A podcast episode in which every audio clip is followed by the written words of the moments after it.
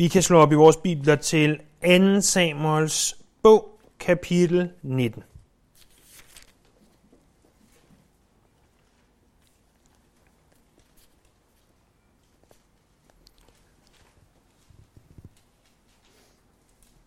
Det vi begynder i vers 1. Der blev kongen dybt rystet og gik op i rummet over byporten og brast i gråd. Han gik frem og tilbage og sagde, Min søn, Absalon, min søn, min søn, Absalon. Gid det var mig og ikke dig, der var død. Absalon, min søn, min søn. Det, som vi har set i de sidste mange kapitler, det er, at Davids sønner med Batseba slår Urias ihjel, for at vide igennem Nathan, at Gud siger til ham, der vil blive voldsomme problemer i din familie. Et af de største problemer var Absalon, Davids søn. Absalon gør oprør imod David og vil være konge, og det lykkes faktisk for ham. Først tager han kongemagten i Hebron, og siden kommer han til Jerusalem, og David må flygte fra Jerusalem over Jordanfloden til Mahanaim, der lå ved en af Jordanflodens sidefloder, nemlig Jabokfloden. Og der har David så opholdt sig, og Absalom kommer så efter David, øh, og med en temmelig stor hær. Og det, der så sker, det er, at, at Gud han får slået Absalons her. Og Joab, han, øh, Davids herrefører, jeg ved godt, der er så mange navne her, men lad os prøve bare at holde styr på dem, så godt vi nu kan. Joab, Davids herrefører, han øh, slår Absalon ihjel. Og der bliver så sendt bud tilbage til David, som øh, opholder sig i Mahanaim, og, øh, og David har nu lige fået at vide, at Absalon Absalom er død. Det er der, vi er. Han bliver dybt rystet, står der. Og han går op i rummet over byporten, som jo altså var de her byporte, som vi talte om sidst, der var bygget som et, et virkeligt mødested. Og der var to byporte, og så har der så været et øh, loft hen over byporten, hvor der åbenbart har været et, et rum, hvor i David har kun, kun være. Og det han siger, det er, min søn Absalom. Min søn, min søn, min søn. Han nævner min søn fem gange. Og, og vi ser, hvordan David han virkelig, virkelig sørger over det her. David havde på det, på det sidste, eller til det sidste snarere, håbet på, at Absalom ville omvende sig, han ville komme tilbage og sige, David, jeg ved, du er en far, jeg ved, du er den retmæssige konge, tilgiv mig, hvad jeg har forsøgt at gøre. Men nu var det endt i endnu en tragedie for Davids familie, med at Absalom var død. Og vi ser så videre fra vers 3, at den dag blev sejren til sorg for hele hæren, for de hørte, at kongen var bedrøvet over sin søn. De sne sig den dag ind i byen, som man sniger sig skamfuldt bort, når man flygter under kamp. Og kongen sad med tilhyllet ansigt og klagede højlydt. Min søn Absalon, Absalon, min søn, min søn. Da gik Joab ind til kongen og sagde, i dag beskæmmer du alle dine folk, der har reddet dig og dine sønner, og døtre og hustruer med hustruer, sådan som du elsker dem, der hader dig, og hader dem, der elsker dig. Du har i dag vist, at du er ligeglad med dine befalingsmænd og de folk øh, og, og dine folk. Nu forstår jeg, at du ville være tilfreds, blot Absalom var i live, selvom alle vi andre var døde. Rejs dig nu og gå ud til dine folk og tal opmuntrende til dem, for jeg svæver ved Herren, hvis du ikke går ud til dem, så vil ikke en af dem blive hos dig natten år. Og det vil være en større ulykke end nogen anden ulykke, der har ramt dig fra du var ung og til nu. Kongen gik så hen, satte sig i byporten, og så snart hele herren fik at vide, at kongen sad i byporten, samledes den foran ham. David sørger. David sørger, fordi hans søn er død. Gør David ret i at sørge? Er det i orden at sørge, når vores børn dør? Eller når vores elskede dør? Absolut. Absolut er det i orden at sørge. Men i 1. Thessalonikerbrev kapitel 4 minder Paulus os også om, at vi skal ikke sørge som de, der ikke har noget håb. Der er en tid til at sørge. Der er tid til at, at græde ud. Men her virker det lidt som om, at Davids sorg går så meget over gevind, så det begynder at gå ud over befolkningen generelt. Øh, vi har følelser, og vi er givet følelser af Gud. Hvis vi, elsker, øh, hvis vi mister en, vi elsker, øh, så vil de følelser overstrømme. Det tror jeg, at vi i en eller anden grad alle sammen har prøvet, og vi helt sikkert også kommer til at prøve igen. Men det, som er så vigtigt at have for øje, det er, om vi lader de følelser styre og kontrollere os, eller om vi siger, vi ved, at Gud har styr på situationen. Og det er rigtig nemt sagt i praksis. Her en søndag formiddag, hvor der hersker fred og idyl mere eller mindre. Men når stormen rammer, når vi mister de, vi elsker, så er det langt, langt fra nemt. Og jeg siger det ikke for at nedgøre nogen. Jeg siger det ikke for at, at se ned på nogen. Jeg, øh, lige så meget som jeg andre sørger. Men må Herren minde os om, at vi skal ikke sørge som de, der ikke har noget håb. Øh, vi skal sørge som de mennesker, der har et håb. Især når vi mister en, som kender Jesus. Øh, må vi vide, at de er et langt, langt bedre sted, og at de er sammen med Herren. Så øh, tag det ikke som en, en løftet pegefinger, men tag det i stedet for som en øh, påmindelse om, hvor vigtigt det er at sørge på den rigtige måde, hvor vigtigt det er ikke at lade følelserne øh, gå over gevind, og ikke lade følelserne styre vores liv, men snarere lade Jesus og det, som han har sagt i sit ord, kontrollere, hvem og hvordan vi er. Job ser, hvad der sker. Og Job går hen til David og siger, hvis du ikke gør noget ved det her, så mister du alle de mennesker, som har fulgt med dig, alle de mennesker, som har kæmpet ved din side. Og de har offret deres liv, og, og nu er det som om, at du hellere vil have, at din fjende Absalon havde overlevet, og så vi alle vi andre var døde.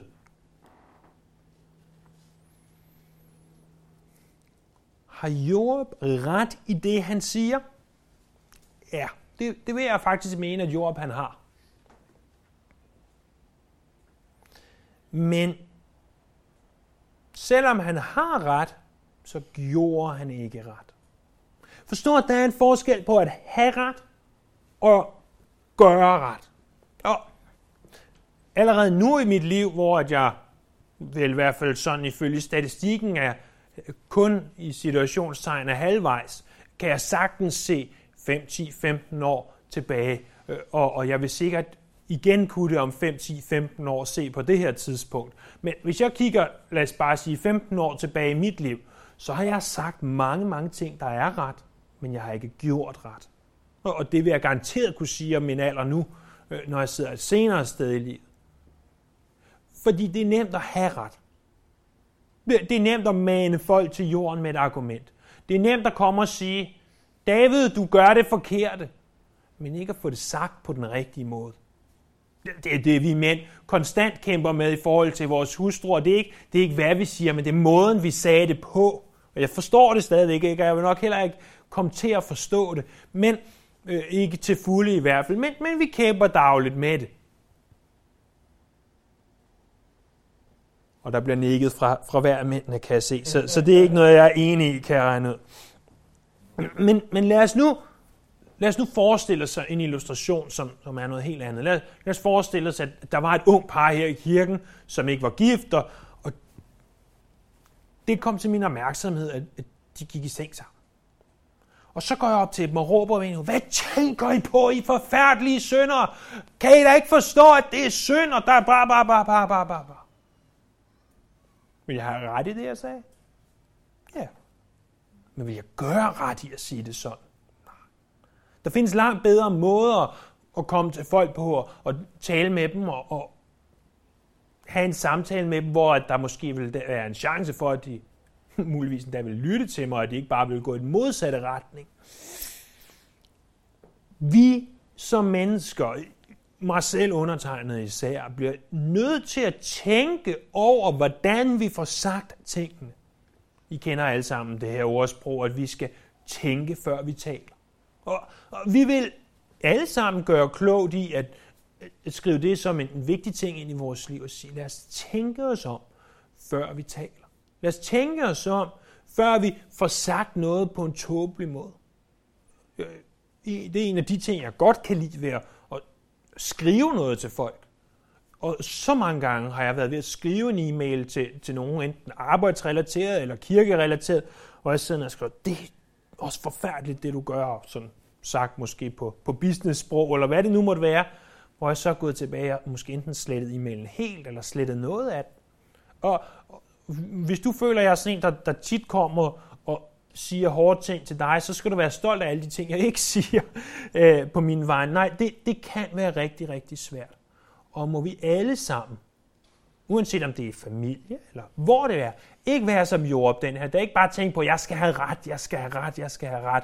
Vi bliver også nødt til at sige tingene på den rette måde. Så David, han lytter altså til Job til trods for måden, han siger tingene på. Han sætter sig i byporten, og folkene kommer tilbage til ham. Fra vers 10 og ned til vers 16, der ser vi så, at han gør sig klar til at forlade Mahanaim. Han har opholdt sig i Mahanaim et stykke tid, og øh, sætter nu altså sit ansigt imod Jerusalem. Der står, det er, det er sådan set reelt set midten af vers 9, øh, men er delt op i, i øh, dronningsbibel. Der står, imens var israelitterne flygtet hver til sit. Så israelitterne i det her tilfælde, husk nu, det er så paradoxalt, at vi skal overhovedet læse det udtryk. Israelitterne, det burde da være dem, som David var konge over, men israelitterne her, det taler om de mænd, som gik med Absalom. De var flygtet hver til sit, og så vers 10. Overalt i, overalt i Israel stammer kom der et oprør. Man sagde, det var kongen, der redde os fra vores fjender. Det var ham, der frelste os fra filistrene, og alligevel måtte han flygte ud af landet fra Absalon. Og Absalon, som vi salvede til konge over os, er faldet i krigen. Hvorfor betænker I jer på at hente kongen tilbage?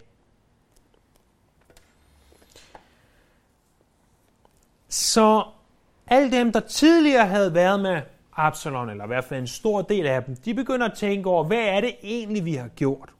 Vi har taget David, som frelste os fra vores fjender. Som frelser os måske fra filistrene her. Hvem der ellers måtte have været deres fjender. Og vi gjorde hans søn, eller Absalom, til konge i stedet for. Nu er Absalom død. Lad os få David tilbage. Og så står der i vers 12, hvad man talte om i hele Israel, kom David for øre, og han sendte bud til præsterne Sadok og Ebjatar, sig til de ældste i Juda, skal I virkelig være de sidste til at hente kongen hjem? I er dog mine landsmænd, af samme kød og blod som jeg. Skal I så virkelig være de sidste til at hente kongen tilbage? David hører så, at befolkningen generelt set taler om det her, og siger så til de to ypperste præster, der var et delt ypperste præsteskab på det her tidspunkt mellem Sadok og Ebiatar, I bliver nødt til at snakke med judæerne. David var jo selv af Judas stamme, husker du måske. For det undrer mig, siger David, at i de nærmest andre 11 stammer snakker man om at bringe mig tilbage, men Juda har ikke sagt noget om det her endnu. Hvorfor? Øh, vil I virkelig, min nærmeste familie, være det sidste til at hente mig tilbage?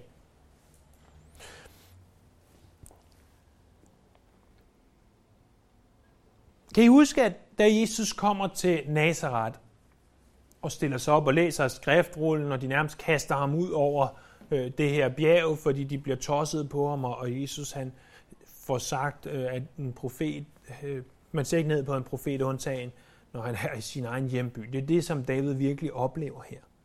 Og, og det han egentlig ønsker, det er, at han ønsker at forene Israel, altså de resterende stammer sammen med Juda.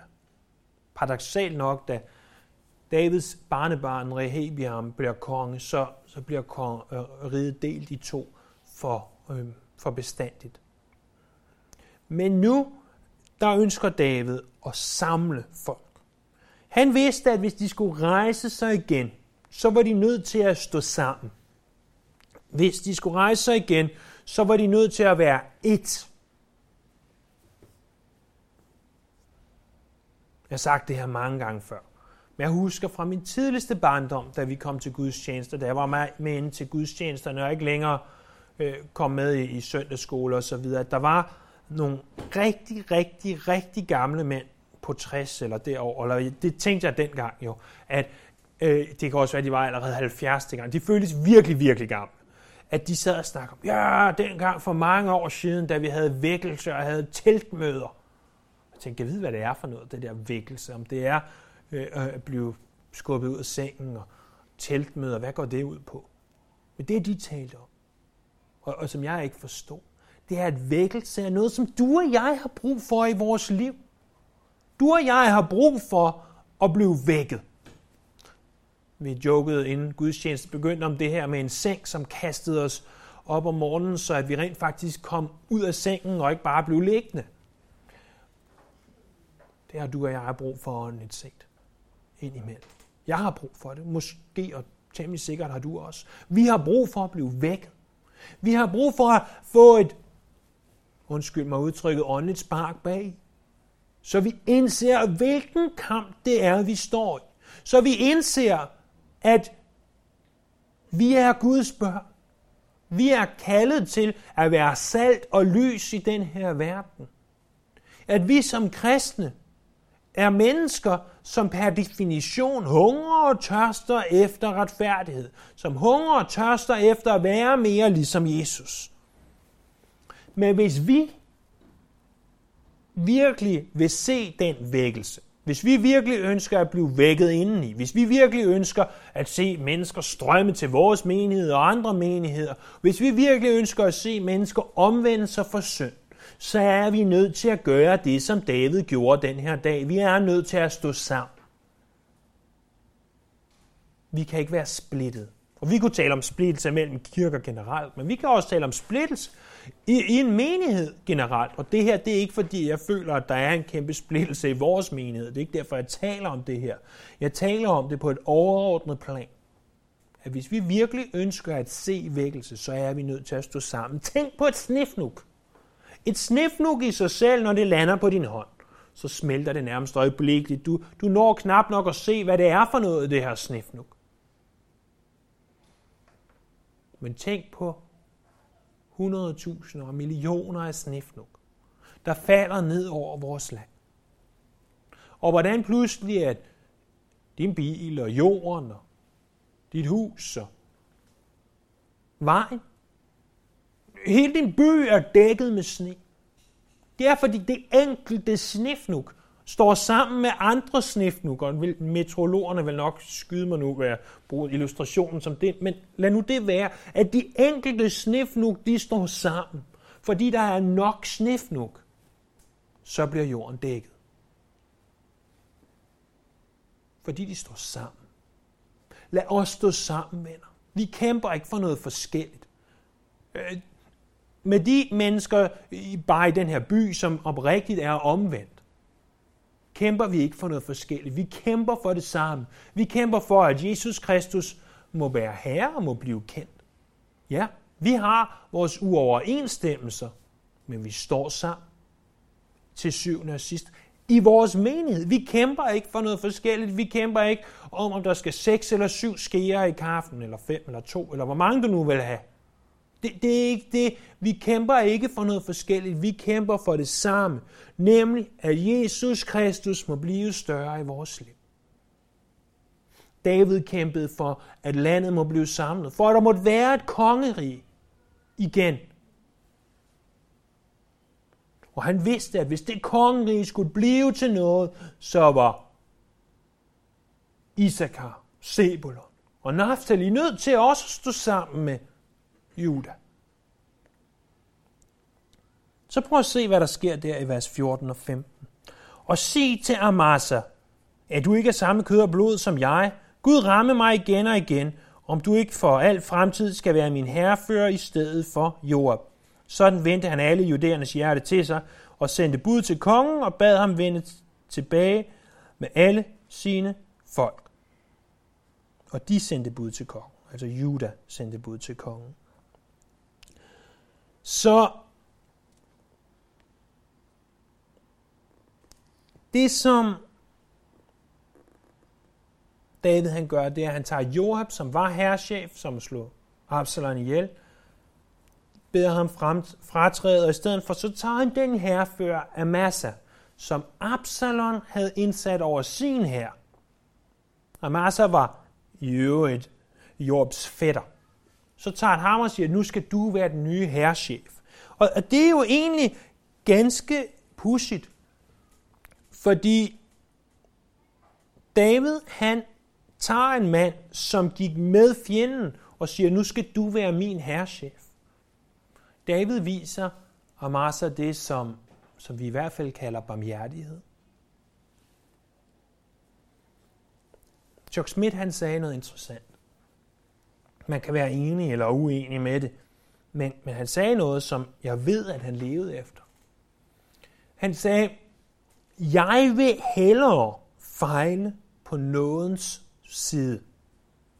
Det er oversat. Han sagde det ikke på dansk, han sagde det jo på engelsk. Derfor så bliver det sådan lidt mærkeligt, når man oversætter. Men han sagde på engelsk, I would rather err on the side of grace. Altså, jeg vil hellere fejle på nådens side. Hvad mente han? Jo, han mente, at hvis han hørte et rygte, eller han så nogen, der måske ikke havde lige vandret fuldstændig af den lige sti, så inden han, han vidste alt, hvad der skete, så sagde jeg vil hellere tage fejl, og så have vist de her mennesker noget, end jeg vil tage fejl, og så have fordømt de her mennesker.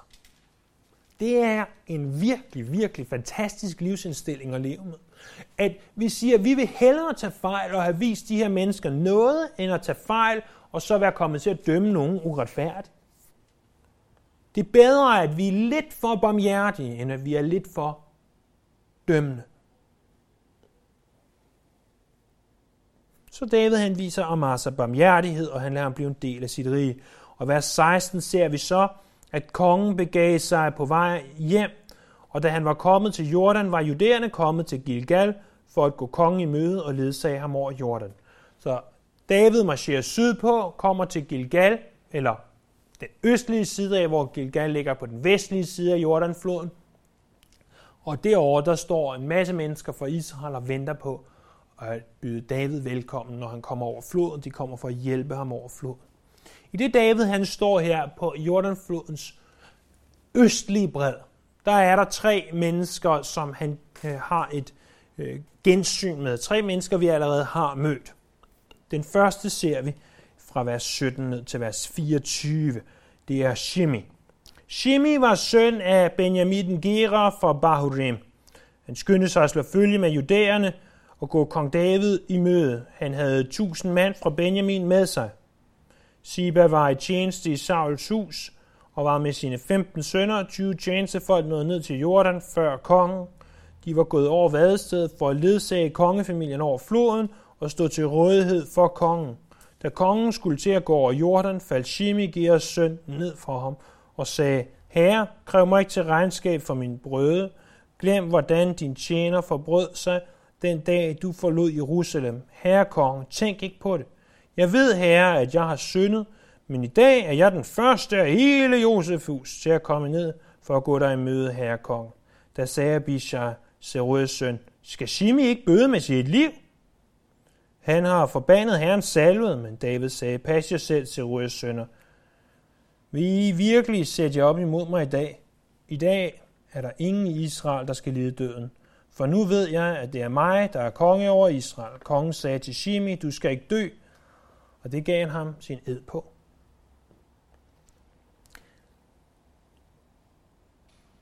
Tilbage i kapitel 16, der er ham her Shimi. Han havde ytret de her forbandelser over David og kastet ting efter ham. Øh, der står, at han medbringer tusind mand. En bedre forståelse af teksten vil nok være, at han kom sammen med tusind mand. Øh, blandt de mænd var der blandt andet Mephibosheths tidligere tjener Siba, ham som havde løjet over for David om, hvor Mephibosheth var. Og de kom, står der, for at hjælpe David og hans familie over Jordanfloden.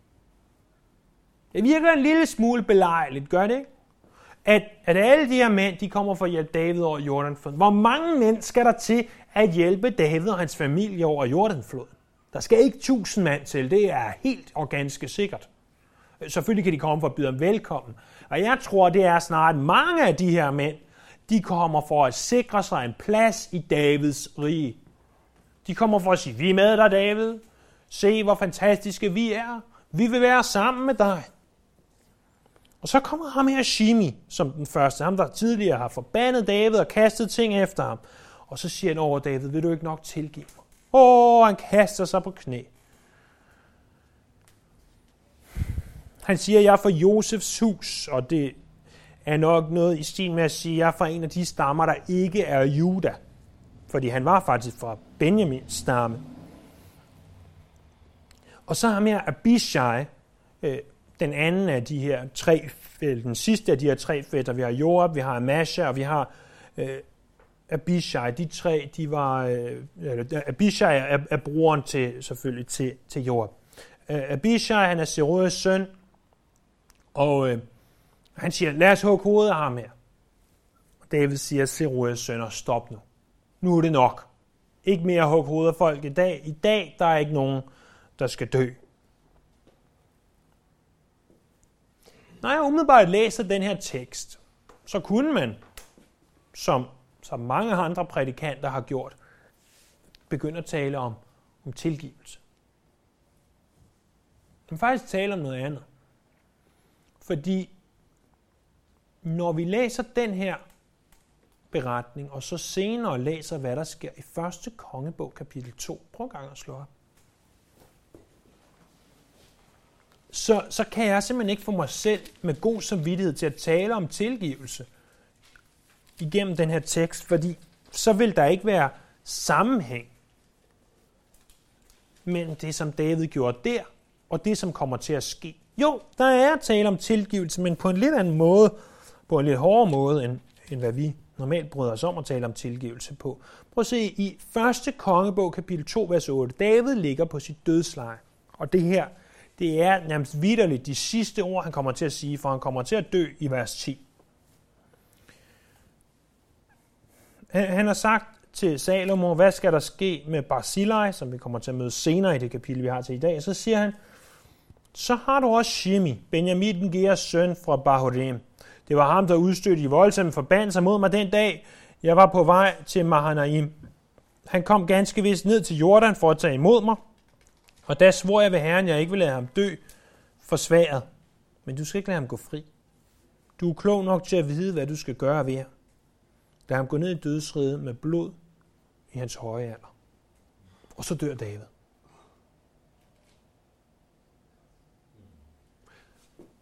Prøv så at se over i kapitel 2, vers 36 af første kongebog. Nu er David død, og, øh, og Salomo har kongemagten. Derefter sendte kongen budet efter Shimi og sagde til ham, byg dig et hus i Jerusalem og bliv boende der. Du må ikke tage noget sted hen, for det skal du vide. Den dag, du tager afsted og går Kedron-dalen, så skal du dø. Så hviler blodskylden på dig selv. Shimi svarede, godt, jeg skal gøre, som du siger, herre konge. Shimi blev der også længe i Jerusalem, men tre år senere flygtede to af Shimis folk til Maakas søn Akish, kongen i Gat. Og da Shimi fik at vide, at hans folk var i Gat, sadlede han straks sit æsel og begav sig afsted til Akish i Gat for at lede efter sine folk. Shimi tog altså afsted og bragte sine folk med tilbage fra Gat. Da Salomo fik at vide, at Shimi var taget fra Jerusalem til Gat og var vendt tilbage, sendte kongen bud efter Shimi og sagde til ham, har jeg ikke taget dig i id ved Herren og advaret dig? Jeg sagde, at du måtte vide, at den dag du tog afsted, uanset hvorhen, så skulle du dø. Og du svarede godt, jeg har hørt det. Hvorfor har du ikke holdt din ed til Herren?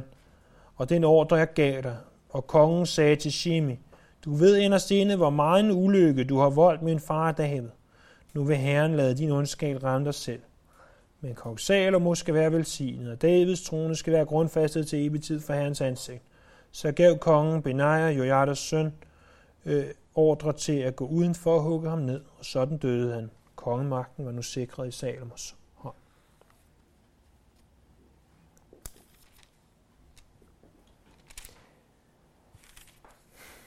Så Shimi får ikke lov til at leve for bestand. Shimi er ældre, om jeg er blevet slået ned begynder at tænke over, hvad, hvad er det, hvad er det, der sker her? Jo, Shimi er som mange mennesker. Han, kommer hen, og så siger han til til David, jeg hader dig, jeg kaster sten efter dig. Og, og så går han hen, og så, så slutter han en eller anden form for fred med, med Gud, tænker han. Og, og så lever han sit liv, som han vil, og gør, som det passer ham. Og så tænker han noget i retning af, hvis Gud eller David ikke har udslettet mig nu, så går det nok.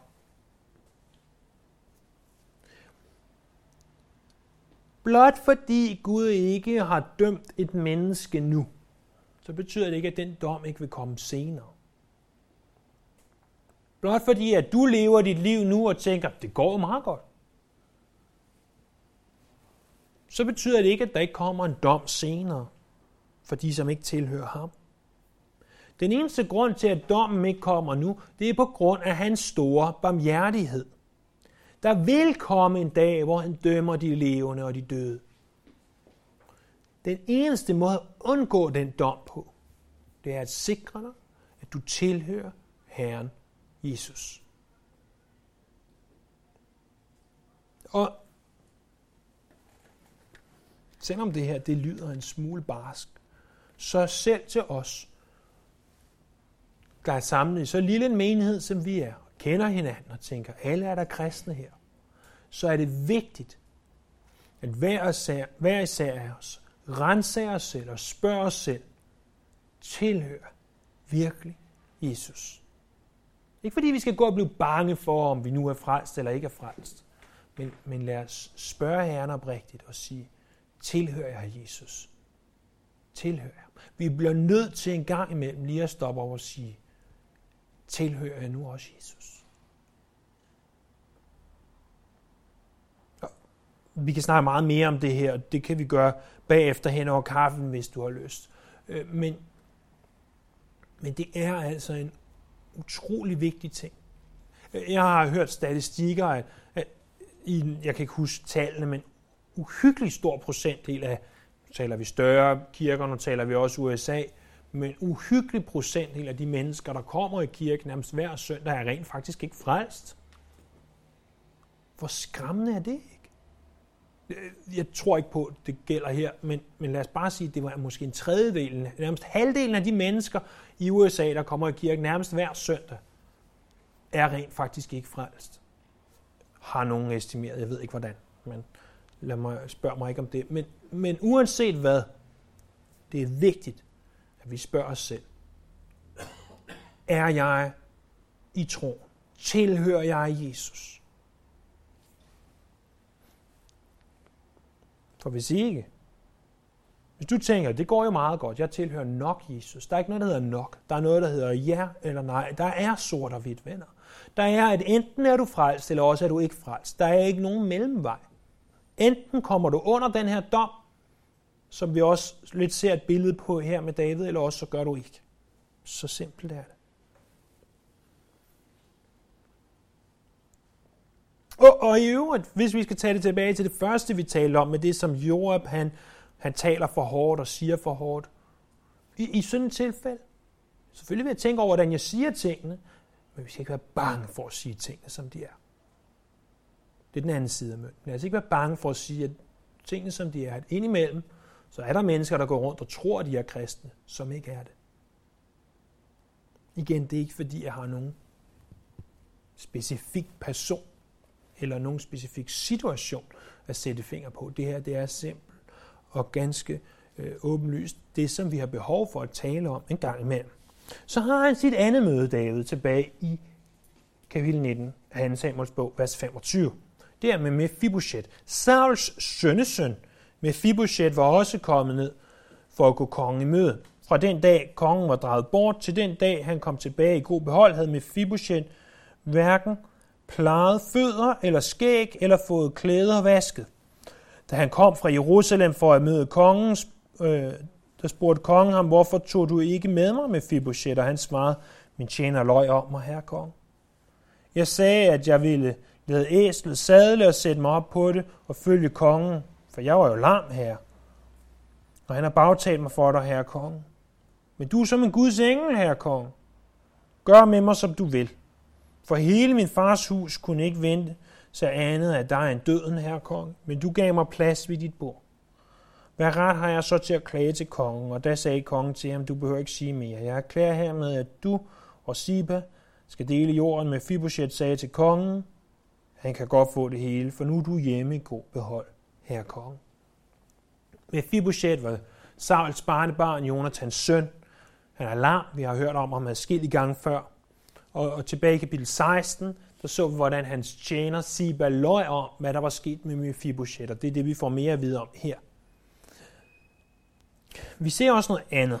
Det er, at Mephibosheth, han har ikke været til frisøren, han har ikke været, øh, han har ikke fået vasket sit tøj, øh, han har ikke fået plejet sine fødder, og han er jo som sagt lam, så det er ikke noget, der bare nødvendigvis sker sig selv. Men alle de ting havde ikke været, og han kommer her ind til David, og vi vil jo tænke, og så gå den anden vej. Men det var ikke det, man gjorde dengang. Hvis nogen havde gjort det, så var det fordi, det var en traditionel måde at vise på, at man sørgede. Og der står, at det var lige fra den dag, David drog afsted. Det virker som om, i modsætning til ham, Shimi, vi lige har hørt om, Benjamin Forger, at Mephibosheth rent faktisk oprigtigt sørgede og, og gerne ville David.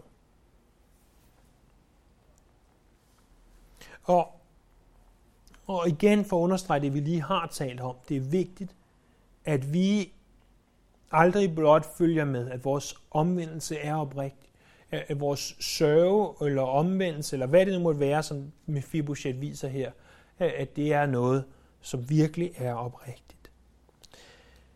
Øh, David spørger hvorfor drog du ikke med, da jeg flygtede fra Jerusalem? Og Mephibosheth svarede, jamen det kunne jeg ikke, for jeg fik ikke den hjælp, jeg skulle have haft af Sheba.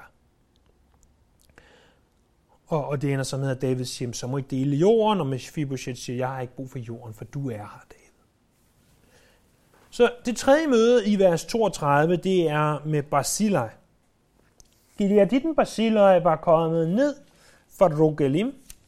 Han nåede frem til Jordan sammen med kongen, for det at tage afsked med ham. Så Basilej, han var øh, fra øh, den østlige del af øh, den østsiden af Jordanfloden, og han er den her rigtig rige mand, som har hjulpet David, mens han var i eksil. Øh, vers 33. Basila var en meget gammel mand, 80 år. Øh, det var ham, der havde sørget for kongen, så længe han havde opholdt sig i Mahanaim, for han var en meget velhavende mand. Kongen sagde til Basilej, tag med mig over til Jerusalem, der vil jeg sørge for dig. Men Basilej svarede, skulle jeg i min høje alder følge med kongen op til Jerusalem? Jeg er nu 80 år, og jeg kender ikke længere forskel på godt og ondt. Øh, jeg kan ikke smage, hvad jeg spiser og drikker, og jeg kan ikke længere høre sanger og sangerinder. Hvorfor skulle jeg være dig til besvær, her kongen? Jeg vil blot gå over Jordan sammen med dig, herre kong. Hvorfor skulle kongen lønne mig så storslået? Lad mig tage hjem, så jeg kan dø i min by og komme i min fars og mors grav. Min Kimham kan gå med, herre kong. Og for ham kan du gøre, hvad du vil. Kongen sagde dig, så følger Kimham med mig, så jeg vil gøre for ham, hvad du synes, alt hvad du ønsker af mig, vil jeg gøre for dig. Og hele herren sattes over jorden, også kongen, og han kyssede Basilei til afsked, og Basilei vendte hjem. Så vi har den her rigtig rige og velhavende mand, samtidig rigtig, rigtig gammel mand på 80 år. Og nu er der ikke nogen af os her, der, der nærmer os de 80 endnu, og selvfølgelig er 80 år mange år, men dengang var 80 år virkelig, virkelig mange år. Øh, der var ikke ret mange mennesker, der levede og blev 80 år dengang. Jeg, jeg ved ikke, hvad den gennemsnitlige levealder har været. David selv blev 70, øhm, og øh, salmerne taler om, at, at støvets år er, er 70 og 80. Det er nærmest helt utænkeligt at blive så gammel. Så han var virkelig gammel, og han siger også, at jeg fatter jo ingenting mere. Jeg kan ikke høre noget, jeg kan ikke smage noget, og jeg kan ikke forstå noget. Og øh, hvad, hvad, hvad skulle du med mig? Ting, der undrer mig, det er, hvis manden er så gammel, eller eftersom manden er så gammel, at han så alligevel har rejst den relativt hårde rejse ned til Jordanfloden. Hvilken hengivenhed til David. Tænk så, han har sørget for David på den måde. Og Han siger, jeg kan ikke, David. David siger, fair nok. Han siger også, i stedet for, så vil jeg sende Kim ham, og så kan du, så kan du velsigne ham, som, som du vil. Og vi så sådan set også meget kort over i anden, første kongebog, kapitel 2, at David han velsigner eller ønsker Salomon skal velsigne Basileis efterkommer. Men ham her, øh, Basilai, han taler til mig om en ting, som der ikke er nogen af os, der er det sted i vores liv endnu, men så måske kommer der en dag. Det er, at selvom vi føler os gamle og svækket, selvom vi måske er sengelig, selvom vi føler, at vi kan, ikke, kan ingenting gøre, så kan vi stadigvæk være med til at gøre en forskel i Guds rige. Basilej, han tog sin velstand, og han delte ud af den. Basilej opmuntrede David, og det var det, han gjorde. Jeg ved ikke, hvad, hvad vi en dag kan have at dele ud af, når vi måtte være sengelæggende, eller være så dårlige, så vi måske ikke engang kan komme til Guds tjeneste mere. Men der er en ting, du kan blive ved med at gøre. Øh, du kan blive ved med at bede. Du kan gøre en kæmpemæssig forskel blot ved at bede. Eller ved at dele ud af de ressourcer, som Gud måtte have givet dig, så at, at andre mennesker kan prædike evangeliet. Og, og må, må det være en ting, som vi hver især må huske, at mm, skriv det i indersiden af din bibel, eller skriv det bag øret, eller hvor du skriver ting, at, at når jeg bliver gammel, når jeg føler, at nu kan jeg ikke længere tjene Herren, så vil der altid være måder, hvorpå du kan tjene Herren. Basila er sørget for, at det kan godt være, at jeg ikke kan gå med over Jordanfloden, men jeg kan sende en anden, nemlig Kim ham, der kan.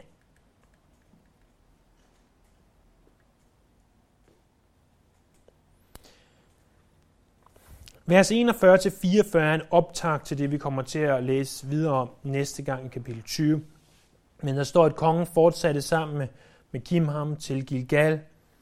Der var hele den judæiske her og halvdelen af den israelitiske, der havde ledsaget kongen over. Men nu kom alle israelitterne til kongen og sagde, hvorfor har vores brødre judæerne fået lov til at bemægtige sig kongen og ledsage ham og hans familie over Jordan sammen med alle Davids mænd? Judæerne svarede israelitterne, kongen er også nærmest. Hvorfor er I vrede? Har vi måske udnyttet kongen eller skaffet os fordele? Israelitterne svarede, vi har 10 gange så stor del i kongen, også i David, som I. Hvorfor til side sætter I os? Var det ikke os, der først talte om at hente kongen tilbage? Men judæerne gav et endnu hårdere svar end israelitterne. Lad os tale noget mere om det her næste gang, fordi det er det, der kommer til at blive det, der udleder i ham her, Shibas oprør. Men, men når de siger, at vi har 10 gange så stor del, så er det selvfølgelig, fordi der var 10 stammer, der stod, der stod sammen øh, om at være dem, der hed Israel, og, og David stod sammen. Øh, og, og, og så var der Juda, øh, som, som mere eller mindre stod alene øh, her til sidst. det her kapitel øh, er der rigtig mange opmuntrende ting. Øh, der er, at hvordan David tilgiver de her mennesker og lader dem komme med, men, men specielt den her beretning om ham her, øh, Shimi, øh, som David egentlig tilgiver, så senere siger, at han slår ham ihjel. Vi sad med morgenbordet i morges, og så snakker jeg mig ligesom om det her, og siger, ja, så, så sker der det her med ham her, og så siger jeg, hvor har jeg bare været meget død og hår, og jeg ved ikke hvad, de sidste mange, mange, mange, mange, mange kapitler. Ja, det har du egentlig ret i. Rigtig meget død. Rigtig meget forfærdeligt. Og jeg blev igen mindet om, hvorfor det nu er, det er sådan. Tilbage i kapitel 11 går David op på sit tag, kigger ud over sin by, og ser Batseba kalder på Batseba, bliver gravid. David ved godt, at han har kvaret sig, fordi Batseba er gift. Han får fat i hendes mand, og igennem løgn og bedrag sørger for, at hendes mand Urias bliver slået ihjel. David tror, han er sluppet af sted med synd. Men Nathan kommer til David, profeten Nathan, og siger, din søn skal dø, altså Batsebas barn, Og der vil blive splid, der vil blive mor, der vil blive alt muligt forfærdeligt i din familie.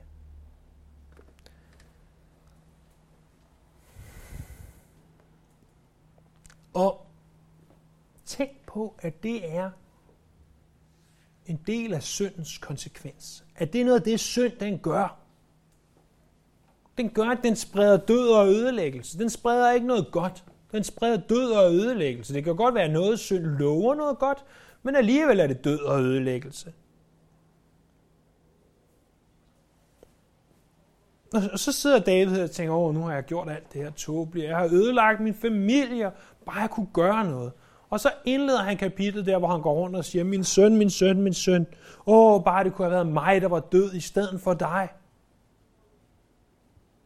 Det kan man ikke. Jeg bliver nødt til at svare for min søn, ligesom du bliver nødt til at svare for din søn. Og David kunne ikke dø i stedet for Absalom. Det var Absalom, der døde den dag. Men der er en. Der er en, som kan og har været død i stedet for dig og mig. Det var præcis det, Jesus gjorde. Han sagde, jeg ser menneskers synd. Og jeg ser, at nogle gange så vil nogen ønske, at de kunne gøre noget, men det kan de ikke. Derfor er jeg nødt til at gøre det.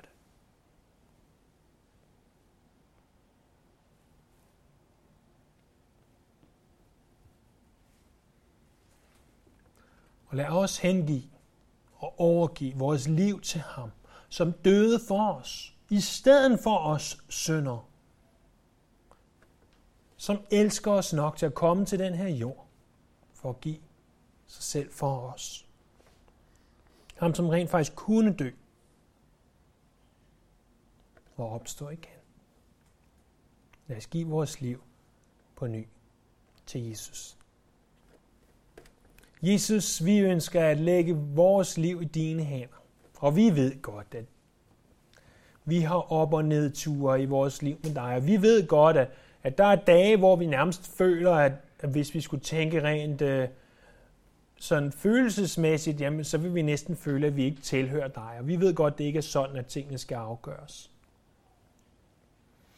Jesus hjælp hver især af os til at grænske vores hjerter og spørge os selv, tilhører vi virkelig dig? Har vi omvendt os oprigtigt? Ikke som Shimi. Ikke som Shimi er. Men vil vi den dag, når du kommer for at dømme de levende og de døde, vil vi da stå i din beskyttelse, eller vil vi ikke her? Lad os sørge for at få, få sagen afgjort, hellere nu end senere.